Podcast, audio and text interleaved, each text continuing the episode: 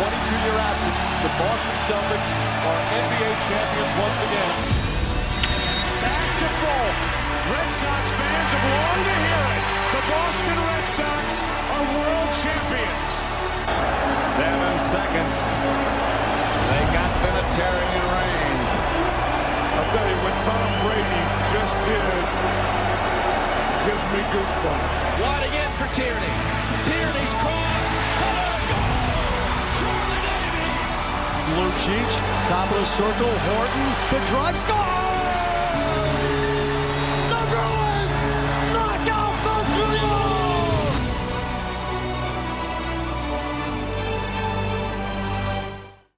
Hey there, and welcome back to another episode of the Boston Sports Extra Podcast Celtics Edition. My name is Travis Babcock, and I'm joined here by my fellow Celtics analyst, John Vogel. How's it going, John? It's going great, Travis. How about you? I'm good, man. You know, got just finished that third preseason game. I'm all hyped to get on the pod real quick here and talk talking some Celtics basketball. Oh yeah, man, and it was an interesting game. Um, we did get we did get our butts handed to us, and I there's not too much. I'm sure that the media will have to say is positive about it, but hey, I think we have some good things to look at, some positives. Yeah, yeah.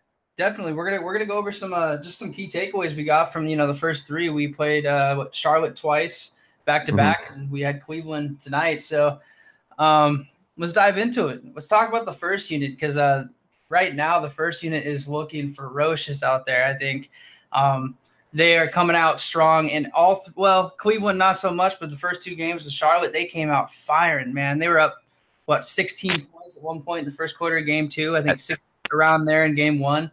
Um, that first unit is explosive.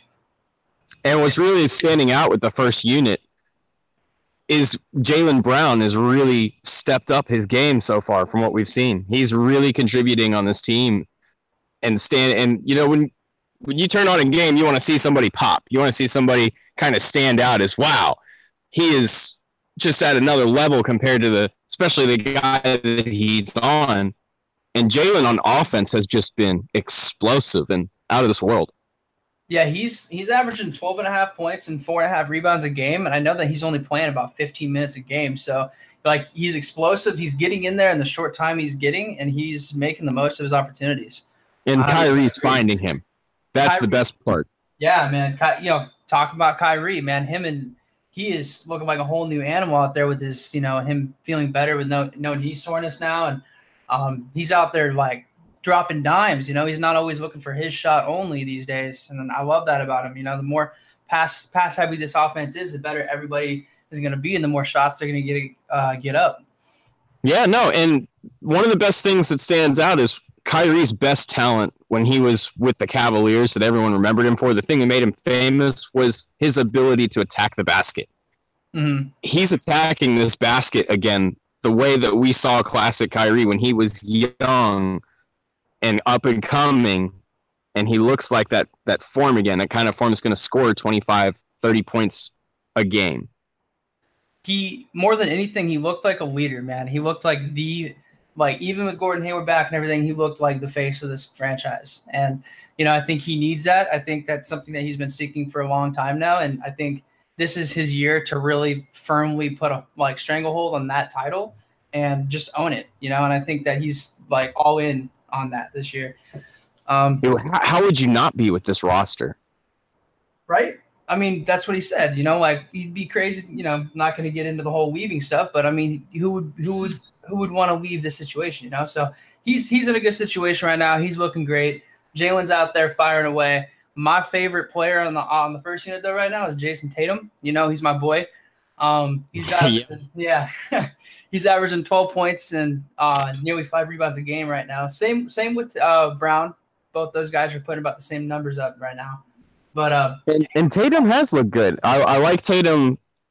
He seems to be picking up on some of Kyrie's moves, especially when he when with uh, his ability to get open and stuff. And we had started to see that late last year, but now he he's he's learning, man. He's he knows he's got a loaded roster. He knows he's filled with star power, and now he just he's balling out. He's picking up on it.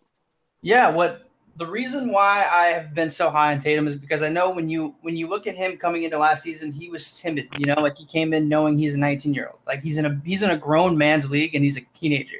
He came in like super like when refs made a call that he didn't agree with, he'd just back away. He'd be like, "Nope, I'm not going to touch that. I'm leaving."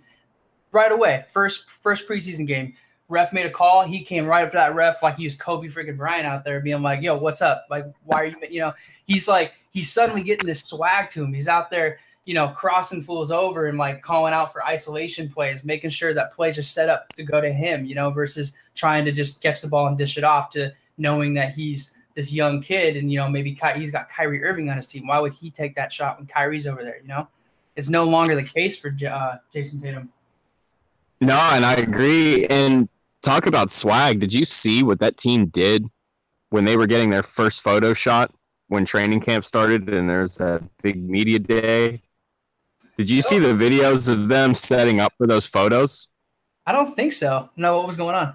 Oh, it was straight up swag, dog. Like, it, it, you you got the energy just watching it from the video, and I was on Twitter.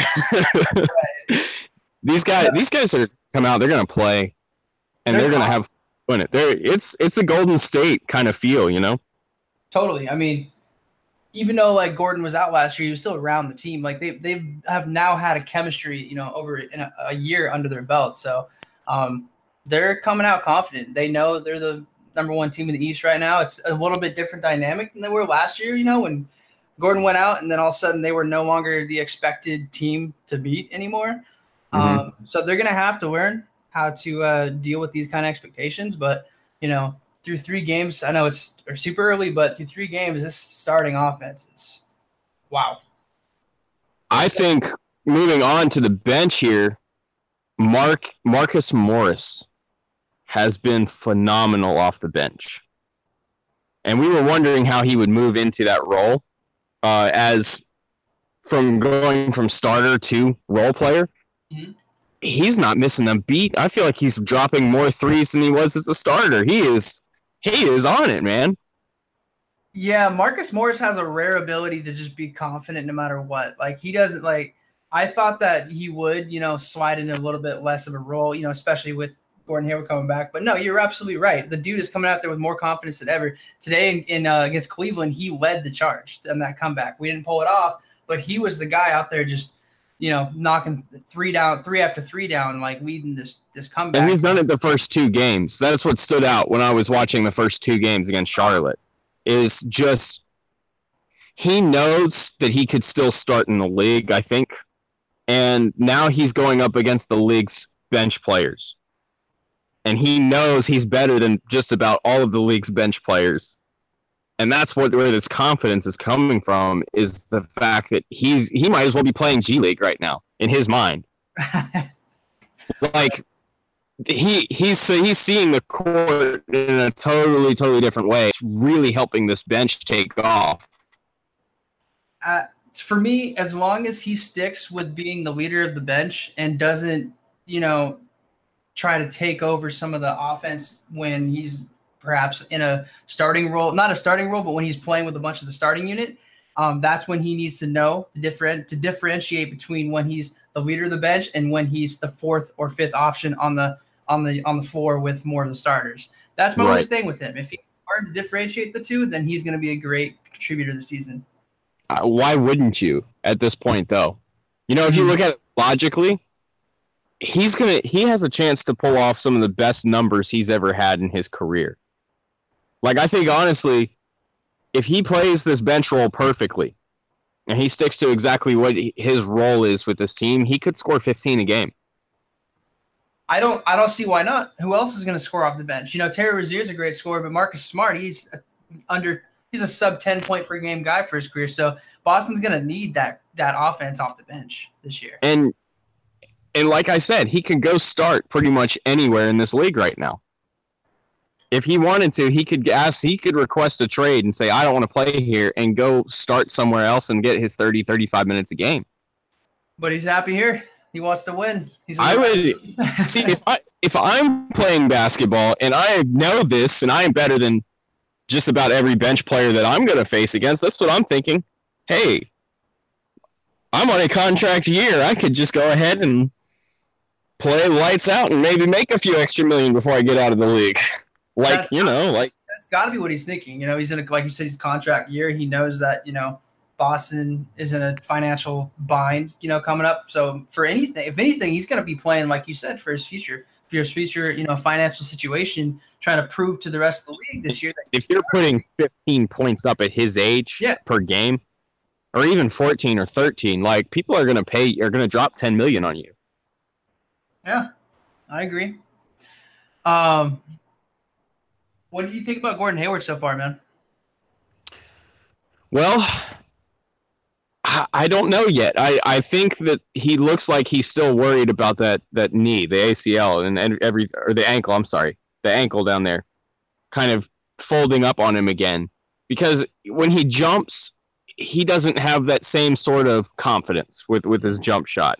Uh, he's not attacking the basket like he normally does. He had a really nice follow up in the first game. I think it was Tatum, your boy, who missed the shot with this. I don't know what he was trying to do with the layup sort of over behind his back and totally missed the basket. But hey, Hayward was there to put it back in. So I mean, he's he's he's had a few plays that have kind of jumped like that, like the the follow up and stuff, and he's hit a few jump shots, but it's not the same Gordon Hayward that we saw in Utah.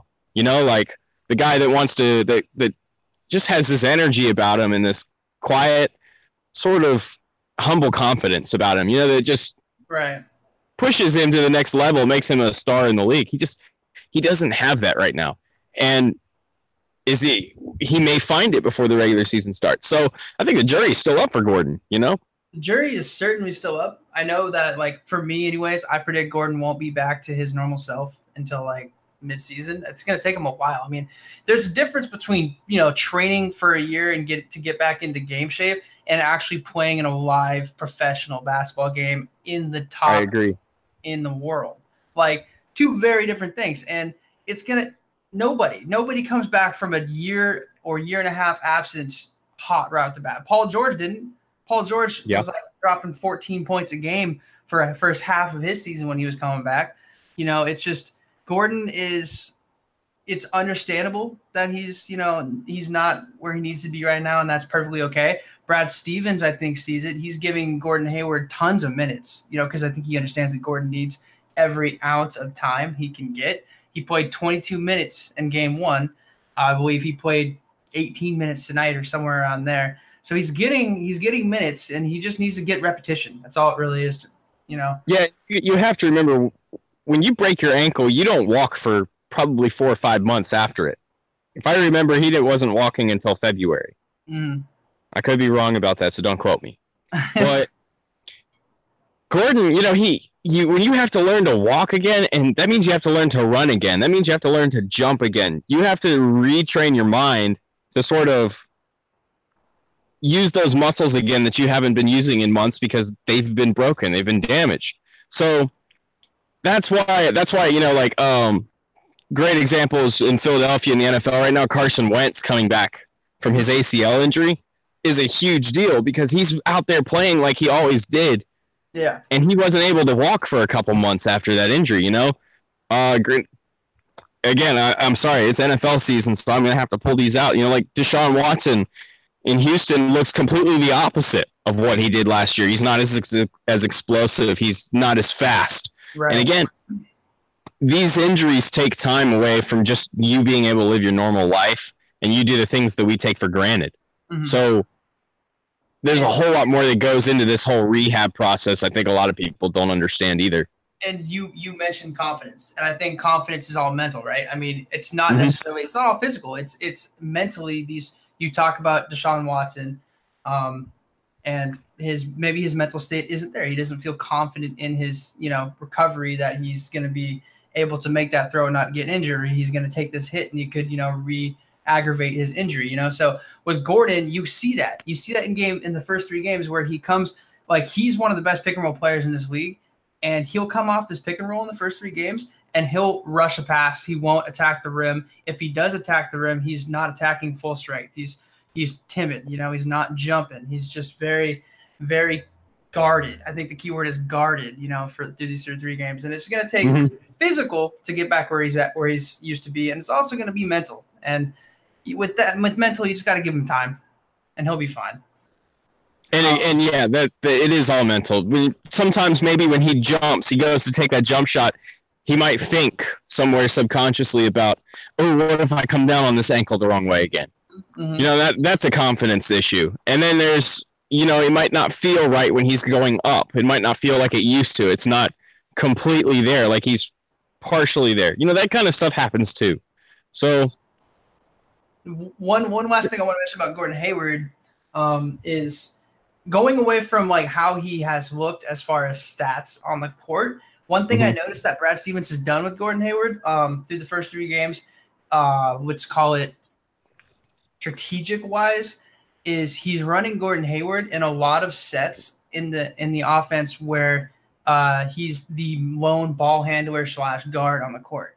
You know, he's running, um, he's putting Gordon in with a lot of the bench unit players where he mm-hmm. is the guy. He's the number one option. And I think just from, you know, looking long term down the road, that's a really good move for a guy like Gordon Hayward because Gordon Hayward is kind of a passive guy. It's crazy to say because the dude averaged, you know, plus plus 20 points a game the last two seasons in Utah. But got Gordon Hayward's the kind of guy who will be passive and will take himself out of the offense when so much star power is on the court. And I fear that's part of my fear with Gordon Hayward coming into last season and with this season is will Gordon Hayward be able to be, you know, an alpha with so much alpha talent on this court? So Brad Stevens putting him in the situation where he's going to have to be the alpha in the offense, I think is going to be a great move moving forward. You are absolutely right about that. And Gordon has, I think, for the majority of his career, hasn't averaged over uh, 15 shots a game. Right. You know, so he's a guy that he understands that he ha- he plays a team game, and he's more focused on honing his accuracy with with shooting than he is anything else. And I think that's one of the things that really makes him special, and why Brad Stevens was so hell bent on him getting to Boston during the free agency period last year. Mm-hmm. Yeah, I agree. I think it's going to make the bench unit scary when you have the opportunity to take Kyrie Irving off the court and sub in Gordon Hayward. You know, to tier them and have Gordon be running a second unit offense, and then oh, Gordon Hayward's going to come out for a breather. Guess who's popping back in? Kyrie and Co. You know what I mean? It's like that's kind uh, and there's like, so many players you can do that with on this offense. It's ridiculous. It's unreal, man. It's Golden State level. It's it's unreal. You know. Um, one thing this team, and I'll tell you right now, from the first three games of preseason, I really wanted to get into this, is um they're going to take a ton of shots this year. I think what we're going to see from this Boston, the number one difference in this Boston Celtics team this year is you're going to see a very fast paced offense. Very different than the way Brad Stevens has always run things as a head coach. He's a very defensive head minded head coach. And he also runs a lot of half court sets. He doesn't like, um, you know, getting a rebound and just shooting down the court and getting the first shot up you can get. But that has changed in this first three games. And I want to just tell you some crazy stat that I found um, that'll just blow your mind here. Boston shot 104 times in game one and 95 times in game two of the of the preseason. They shot about 83 times in game three, I believe. What's crazy about that is John, guess guess how many shots that the number one, you know, the fast fastest paced offense in the league took last year. The average. I want to say I want to say 90. 90. 90 is a good guess. 88. Chicago. Chicago took 88 shots per game last year. Number 1 in the league. Boston put 104 up in game 1 and I'll repeat that and 95 in game 2. The last team to average 90 shots in a game for a season was Golden State in 09. I mean, yeah, that's crazy, right? And they're putting oh, you know, sub, you know, hundred shots up. They're way changing. They're revamping their offense completely. Well, let's let's put it this way. Normally, when you see a team putting up so many shots, because that's what your stats here are saying is, you know, if Chicago led last year in the number of shots put up per game, it was because they were bad. 2009 Warriors were bad. Right. You know, these these are horrible teams. Normally, when a team is putting up shots, it's because they're they're rushing down the court. They're just literally putting shots up and hoping they go down. They're throwing prayers, literally. So the fact that go, that Boston is going to shoot that many times a game, 104 and then 93, with the shooters that they have on this team, is is out is astounding. And actually, if I may say so, my uh, 120 points, 130 points a game kind of sounds realistic if they're going to put up that many shots. That's I, I wanted to mention it because I was you know we're going to bounce back to that uh, comment you made because I think that's a right in line, right? More shots equals more points. Well, because I had walked it back in the article because I had run the numbers again, and I was like. I'm coming up with 115. Oh, I think I stretched a little bit. I think if we drop it to 120, we might actually have a chance of hitting that number. I mean, you never know. Yeah, I know. I think 120 is very reasonable because I ran the numbers on the last uh, four years of Boston's, you know, their stats as if I was using this system at that time. Mm. And the numbers are right. They're always a couple points behind.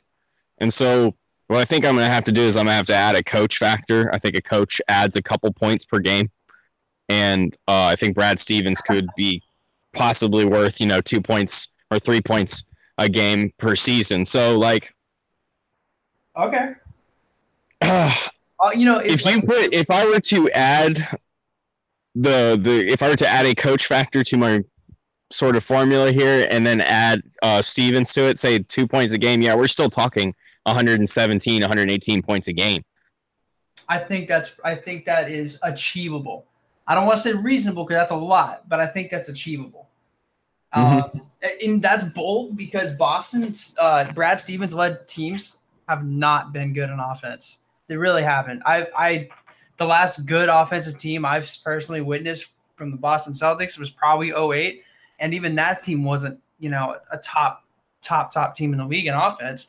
So for them to be putting up these kind of these kind of shots, it's different. And I, you know, Brad Stevens is still going to harp on defense, and the team's going to have to still be a defensive minded team. But what what we're seeing here, if you look at the roster in terms of the starting unit, and you see why are these te- why are these guys putting up so many shots?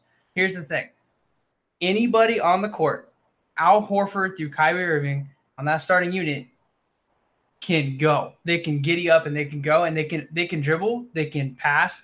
They all have the ability to make plays. And that's the key. Al Horford gets the rebound. He doesn't have to like set up and look for Kyrie in the backcourt before running down the court, jogging methodically down the court and setting up offense. He can just go and he'll find a guy. He can make a play. Everybody on that starting unit can get the ball and go down the court and make something happen. And I think that's why we're seeing so many shots, you know, being put up per game from this team. No, and and they're moving the ball. It's being distributed. You know, they're not they're not wasting time moving up and down the court. They're mm-hmm. moving the ball down. If there's somebody down there, there's a pass going down. I mean, it's this offense has been explosive the first three games, even though the scoreboard may not show it entirely at this point. But at the same time, this is preseason. Yeah. You know, this is designed to work out kinks. This is a time period, you know, you don't have to win games. And a lot of times these players aren't going to be in their same, you know, mental zone that they would be in a regular season game at the beginning of the year or later in the year when, you know, uh, the playoff time starts to come around. John, you're, you're absolutely right. You got to take it with a grain of salt. And I shouldn't be sitting here saying, you know, they're going to average 100 shots a game for the season. It's been you know, three three preseason games. You're right. No, but at the same time, that that is not even though it is preseason. Yeah, they're still gonna try to run some of the stuff that they're gonna do in the regular season because that's what this period is for. Mm-hmm. Is to work kinks out. It's to attempt. It's to experiment. It's to try things. Hey, does this work? If it works, stick with it. You know until somebody figures out how to beat it. Then you move on to something else. It's, that's what sports is. That's what strategy is. Right. So do you see this team being more of an offensive team or more of the tra- traditional Brad Stevens led defensive team this year? Uh, I think I think my my stance on this is very clear. I think they're going to average 30 points a quarter. You know, like they they have so much offensive talent everywhere.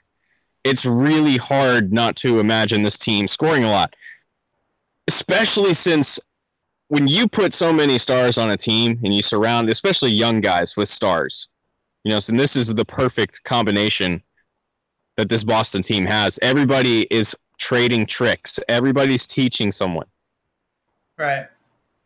That that's one of the things that makes basketball such a great sport is that it's not like football in the sense where everyone has to have certain skills. You know, mm-hmm. everyone now, especially since basketball has been moving toward this positionless basketball sort of team effort kind of thing, and Brad Stevens has been one of the major factors behind it. This is something that, that you know he wants. He hones on his players. He wants everybody to be able to do everything and if picking on different things, they're teaching each other, hey, you know, try this little mechanism when you try to shoot a three to keep your range and everything. There's also the, all the, the mechanics to the the techniques, and you know, you see it on the court, like I mentioned earlier with with Tatum picking up on some of Kyrie's moves. I saw Jaylen looking like sometimes I was mixing him up with Kyrie because of just his explosiveness and the way he attacks the basket that's what makes this that's what's going to make this team really bond and gel is if they could trade tricks with each other and kind of help each other build to be better. I don't see why they couldn't. I, I don't see a player in this roster at this point that will hurt any any development in any way in what you're saying. I think you're absolutely right. This roster's full of a bunch of selfless guys, and um, I think they're all they seem to all be collectively ready for for the ultimate goal, and that's Banner 18. Um, that if, if, they, if they play the way that we've seen so far, you know, some of the flashes, if they mm-hmm. stick with flashes, they banner 18 will be falling down this time next year. It could. I'm just saying. Yeah, very well could. Um, that being said, we're gonna get we're gonna get um, away from some of this preseason talk. Boston plays Cleveland in the fourth and final game of the preseason uh, coming up. What is it? Two days from now, the fourth, I believe. Might be the sixth.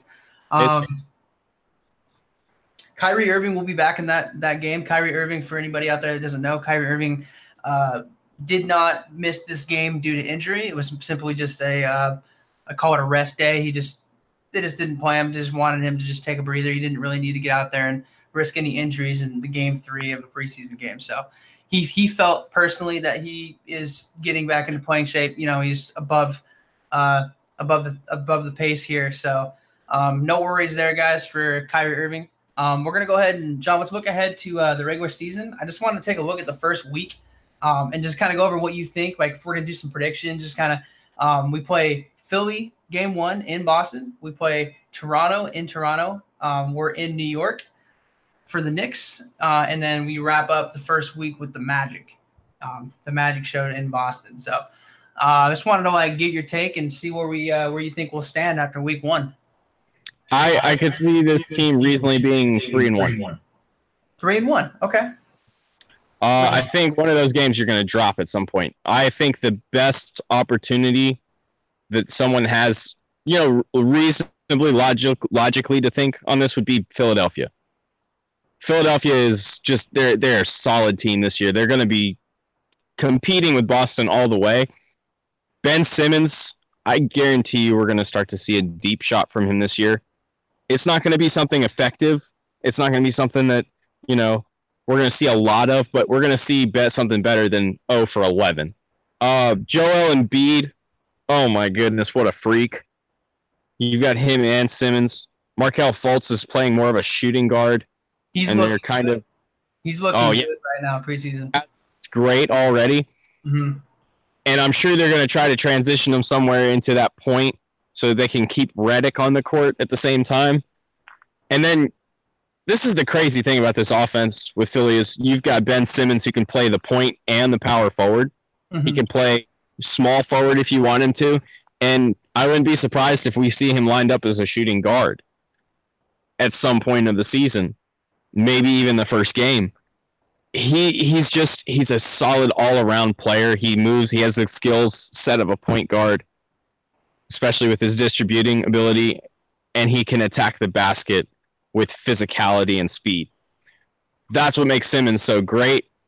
Uh, so what I think what they're going to try to do is they're going to try to use uh, Dante Dante Saric more and mm-hmm. put him into that power forward, kind of let Simmons play that point so they have that big physical presence. Slide Fultz over into the shooting guard, and then Wilson Chandler will play small forward. But this is a solid team, man. This is a team that can actually kind of somewhat compete with Boston Oh yeah. and really give them a run for their money on this slate. New York, New how is New York going to compete with Boston? No, I agree. How how is Orlando going to compete with Boston? Those are easy ones, right?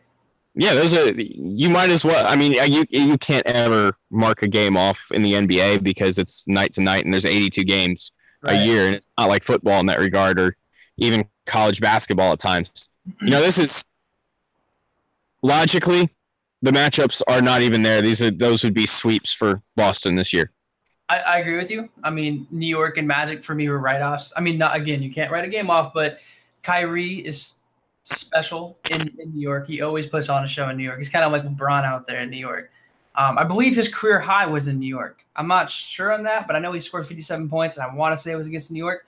He's he's a different guy up there, and it's his hometown. Like that's an easy win, I think, for Boston Magic in in Boston to wrap up Week One.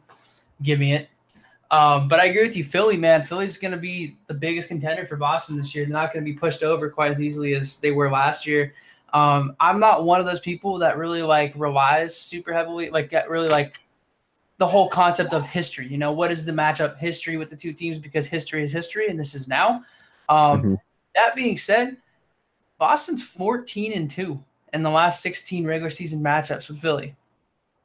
Y- you're kidding me. 14 and 2, man. I mean, I know Philly just recently got good, but that's disgusting. I, I went back today and I looked up through all the matchups the last couple of years, and it's just win, win, win, win, win, win, loss, win, win. It's just like it's insane. Um, I think here's the thing: emotionally charged nights are, you know, they could be sometimes good, sometimes bad, right? You get, you always see those those banner raising, you know, home openers. You know, like Golden State will open up their home opener and then drop a drop a fat L because they're just playing off the emotions of the night. You know, um, Gordon Hayward's going to be returning. You know, he's going to be announced to the Boston crowd in front of T- in TD Garden in front of eighteen thousand plus fans in opening night against the biggest rivalry they have in the East. That's an emotional night for Boston. It could be beneficial and it could be harmful. I think you're right. I think of these four matchups, that's the one that could drop. Um, I have them. I have them going four zero. I'm just gonna be, just gonna just. Sixers are, are toss up for me, man. I'm gonna go ahead and say they get the dub with Gordon Hayward's return. Um, the one you got to watch out for though is that at Raptors game. I haven't really talked. Oh, yeah, yeah. I forgot. Is that's a tough one to two. That's a tough one-two matchup there, man. To go from at home in Philly to match up with the Raptors, Kawhi Leonard out there. No, you're definitely right. That team, that team is going to compete in the East as well. Probably, they're. I think they're much. They're closer to, on a level wise, to Philadelphia, who seems to be just because Boston is really the clear favorite at this point. There's nobody that more people consider to be the better team in the East. And then right under there, you've got your second tier teams, and I think Toronto's right there with Philly, because I forgot Kawhi was there until you said that when you brought it up again. I agree, man, and that's what I mean. That's a hard, that's a rough schedule to start the the season with your first two matchups against the other two best teams in the East. You know, like that's that's rough. But for me, I think it's going to be too early in the season. I think you know the Raptors are going to be working with a new head coach. You know, they have Kawhi Leonard. He's going to have to get you know welcomed into the system and brought up and up to pace. And you know, there's chemistry issues. That's gonna they're gonna have some kinks. You know, with him and uh, Kyle Lowry out there. I mean, Kawhi's a great player. He's one of the top players in the league, but there's always going to be chemistry issues right off the bat. Yeah, I agree. That's why You see that everywhere, and we'll eventually see that with LA with LeBron going out there. Uh, I know you're going to see that. Golly, what's another big acquisition this year? You're going to see that in Houston with Carmelo. You know, you're going to see it. You're going to see it whenever there's a major change where you move one star caliber player and you bring in another. There's always going to be that adjustment because everybody has a different playing style. Yeah, unless you're the you know last year's Celtics who win 16 games in their first 18 games for no reason at all. You know, new chemistry. That was the that was Didn't didn't they drop two of those games too? Like two of the first three. They lost the first two and won 16 in a row after that. That's what that's what I thought. That's what I thought. I knew it was something around there. I couldn't remember. That's ridiculous. I mean that that's a rare. That's that doesn't happen. That's that's what I would call a unicorn in the situation. That's just like most often. That was all after you had lost your uh, star player Gordon Hayward to a nasty ankle injury five minutes into game one. People were calling Kyrie Irving the MVP of the league 18 games into the season because of that that stretch. Yeah. I mean, but again, that's that's separate. That's a separate situation. The Celtics didn't lose their head coach. You know, the Raptors are starting over with a new head coach, and that is a big adjustment too. All these players are under, you know, they're get, they're used to working in a certain system, and that system changes with the head coach. Head coach change. Not only do you have a head coach change, but you also have the star player change, and you know that's a recipe for disaster for the first few weeks of the season. Mm-hmm. It could be. So I'm gonna go 4 0. I'm gonna go 4 0. I'm I'm just I'm call me a forever optimist, but I'm I'm just gonna go ahead and say that I, I agree with you. Philly's gonna be the tough one. I think it's gonna be a coin flip. Um, but I'm just gonna I'm gonna go 4 0. So you got three and one. I, I yeah. Now, especially with Toronto right after Philly, Yeah. that that that that'll be the tough one. So honestly, if they lose to Philly, they they probably start zero and two. Ooh. Honestly, What's because that is you're right. That is an emotional night, and if you drop that one, it's you're gonna have to go on the road to play your next one, and it's a really good opponent. Yeah. I don't know. I don't know if it's Toronto's home opener. I don't know what their schedule is if they play uh, on the road or at home in game one. But But I don't think it matters too much if it's a home opener or not. I mean, if it is, then yeah, they don't. they lose to Philly, they don't stand too much of a chance at all. But I think I, I just I guess the point is emotional nights, especially uh, losing your home opener, is always difficult. It's always hard, Mhm. and then especially and when you've got a star player coming back like Gordon, um, who sat out entire the entire last year.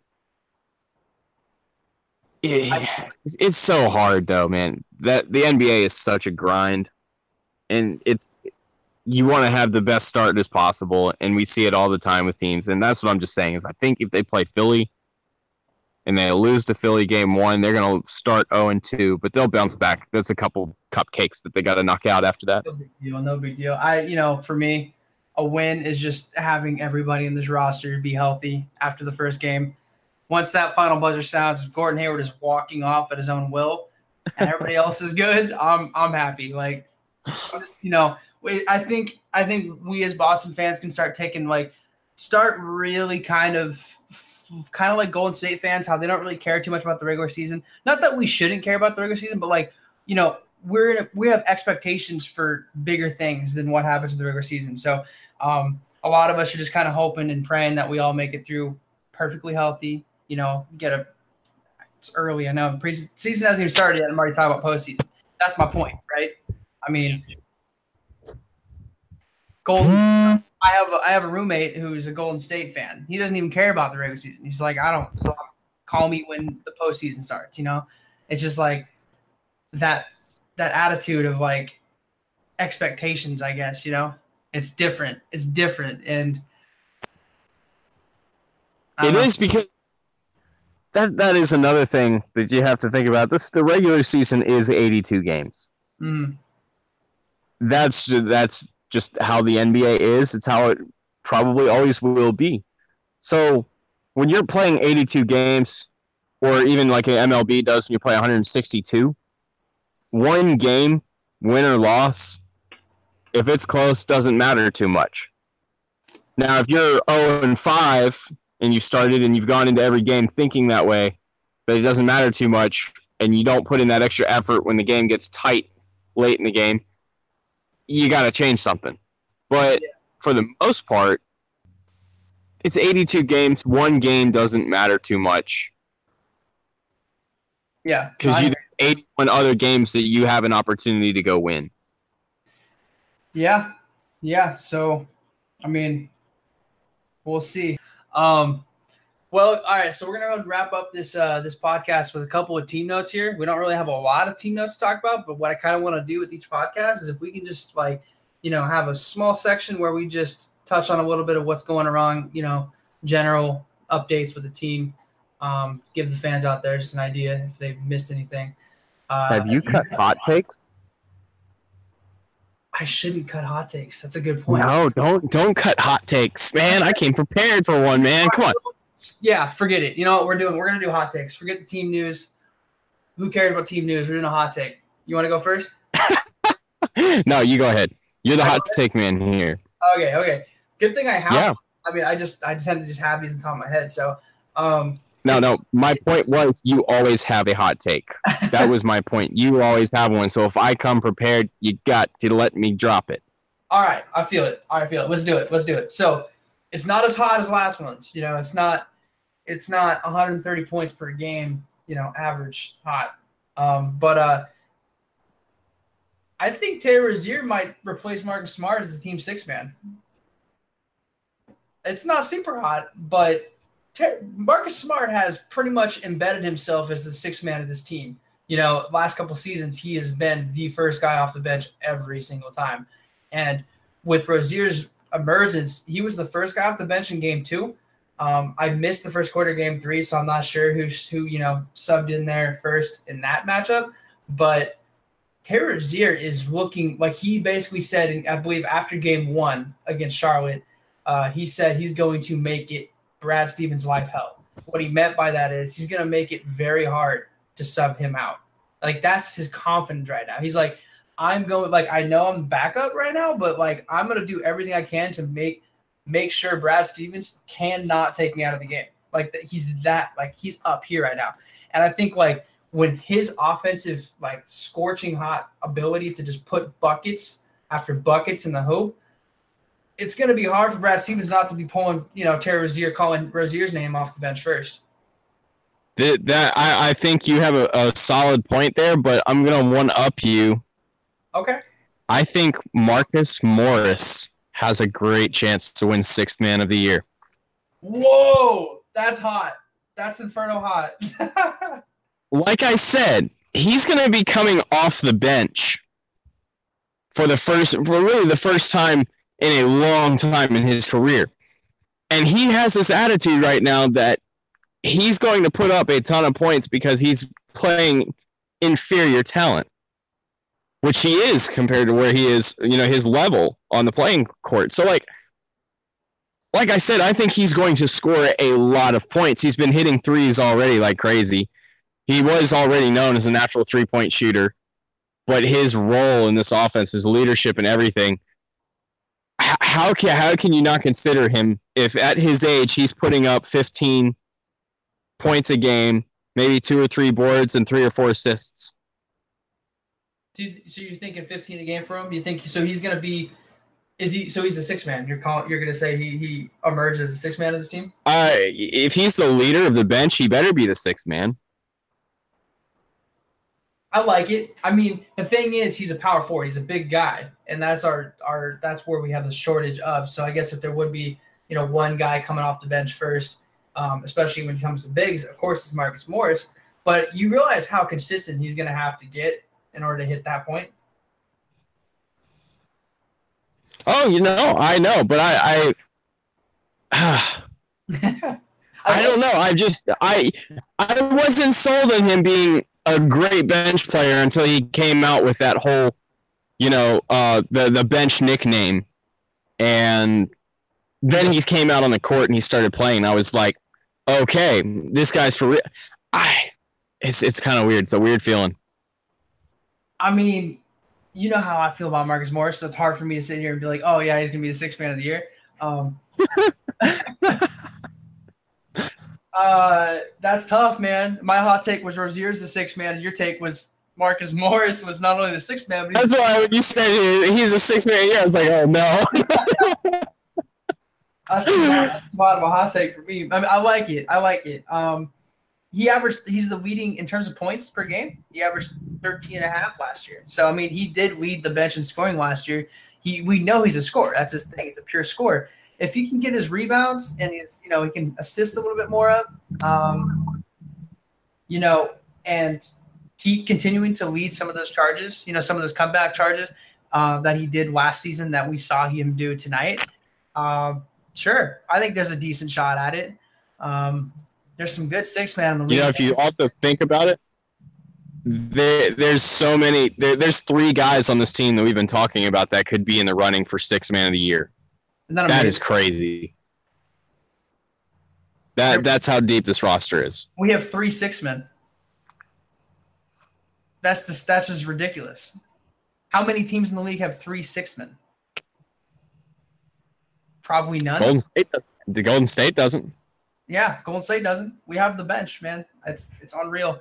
We have Marcus Smart's defensive six man of the year. You know, Terry Rozier and Marcus Morris can share the offensive load and run away with it. You put, like I said, you put Gordon Hayward in there in that lineup. Forget about it. It's gonna be unreal. This team is good. This Yeah. team is great.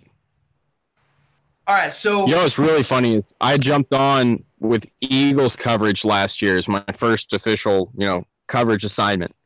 They went and won the Super Bowl. you had Eagles coverage. Now I jumped. Now this year I'm having to cover the Patriots Uh, and the Saints. So now if they both go to the Super Bowl, I'm going to be like, okay, man, Boston is going to the finals because there's just something about who. that's true. Man. That's weird, especially the Philly thing. Like, what are the odds? That's a hot take right there, actually. Anthony, you better get me fired. I'm dropping too many hot takes. No, I love it, man. I love it. I love the hot takes. You know what? We're gonna do that from now on. You calling it, John? We're doing a hot take every every every uh, every pod. So get ready. Maybe we can Okay, I'm gonna try. Hot takes. okay, so I'm going to try. I don't know. you, you brought the heat tonight. You brought the heat tonight. That's for sure. Um, next next time we uh, we gather back here to talk some Celtics, it'll be uh, it'll probably be right before the first game. If not, we'll do a podcast. Uh, how about opening night after the Sixers, after the final buzzer, somewhere around there. Um, but basketball's back, guys. Basketball's back. We got Celtics basketball is officially underway. We have 82 games ahead of us uh, to get ready for the playoffs. Um, but that's going to go ahead and do it for us here at this uh, Boston episode of the Boston Sports Extra podcast. Remember, you can find this podcast just about anywhere iTunes, Stitcher, Spotify, Stitcher, you name it, we're there. Um, John, thank you. And thank you, everybody, for listening. Uh, be sure to stay tuned as we here at Boston Sports Extra tirelessly work to bring Boston sports fans great, unbiased content each and every day.